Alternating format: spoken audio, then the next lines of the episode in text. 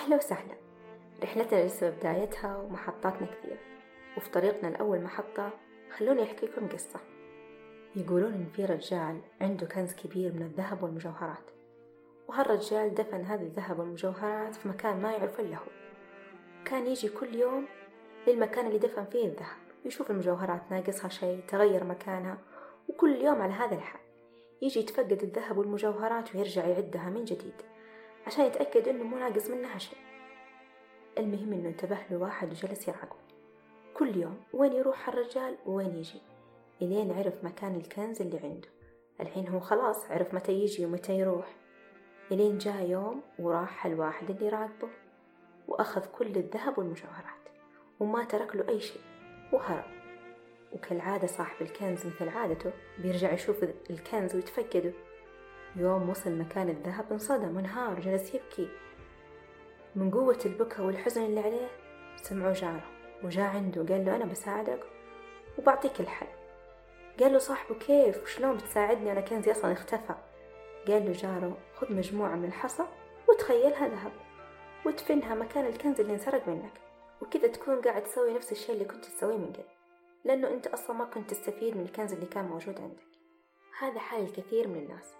تحصل عندهم كثير من الأشياء الحلوة والجميلة وممتعة أشياء مرة جميلة وما يستمتعون فيها وما يحسون بقيمتها إلا بعد ما يفقدونها. عندنا مثال كبير بجائحة كورونا لما بدأ الحجر المنزلي فقدنا متعة كبيرة متعة ما حسينا فيها ولا عشناها من قبل تحسفنا عليها كثير. فقدنا متعة نصحى بدري لنروح الدوام فقدنا متعة يوم الخميس أول الويكند فقدنا متعة جمعة أصحابنا وأهلنا وأقاربنا فقدنا متعة أشياء كثيرة. وخلال هالحجر المنزلي كان في ناس عايشين متحسرين على هذه اللحظات. اللي فقدناها وصاروا خايفين وش ممكن يصير بكرة. ونسيوا اليوم نسيوا اللحظة الحالية. هنا والآن كان كل تفكيرهم حزينين على اللي فات وخايفين من اللي بيصير. وعلى العكس صار عندنا فئة عايشين اللحظة ومستمتعين بيومهم. أكيد تأثروا بالحجر والجائحة لكنهم رفضوا يستسلمون لأفكارهم خوف. وبدأوا يصنعون متعتهم وناستهم لحظاتهم. سويتوا كيكة الليمون ولا لا؟ لعبتوا الكيرة؟ سويتوا السينما بالبيت؟ طلعتوا عدة الشوي الباربيكيو والذرة؟ مجرد إنه استمتعنا بلحظاتنا الحالية صرنا نستمتع بقية لحظاتنا وصرنا نصنع متعتنا وصار تركيزنا هنا والآن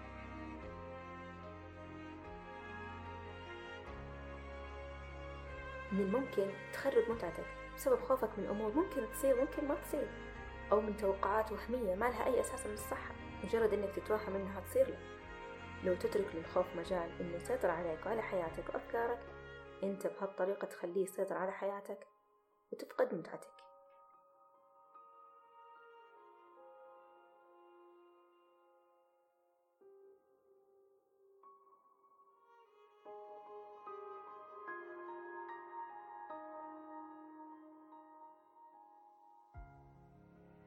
الشخص اللي ما يستمتع باللحظات إما إنه يعيش في ماضي وأمور حدثت وانتهت أو إنه خايف من أمور ممكن تحدث في المستقبل. ضروري جدا إنه إحنا في حياتنا نتعلم فن الاستمتاع باللحظة أها طيب كيف أنا بتعلم هالفن يا أمواج؟ بسيطة ما يحتاج لها شغل كثير. بمجرد إنك تحط تركيزك على لحظتك الحالية. وش قاعد تسوي الحين؟ ركز عليه. ركز على مشاعرك واستمتاعك. بتلاحظ كيف مشاعر البهجة والسرور بتسيطر عليك. قوم وجهز قهوتك وانفصل عن الزمن تماما. استلذ بطعم القهوة وريحتها وادخل جو اللحظة وابتعد عن أي حاجة ممكن تخرب جو. خلي كل حواسك تستمتع بهذه اللحظة على فكرة عقلنا ما يتحمل يفكر بفكرتين مع بعض. يفكر بفكرة واحدة ويشتغل عليها الفكرة اللي أنت تفكر فيها تسيطر على عقلك. فلو جلست تفكر في الماضي والأشياء اللي صارت والأمور اللي فاتتك والندم اللي حصل والحسرة أو تفكر بالمستقبل وكيف أنت خايف من بكرة. بيكون عقلك مركز بهذه الأفكار وبتكون عايش بخوف وقلق مو قادر تعيش اللحظة اللي أنت فيها.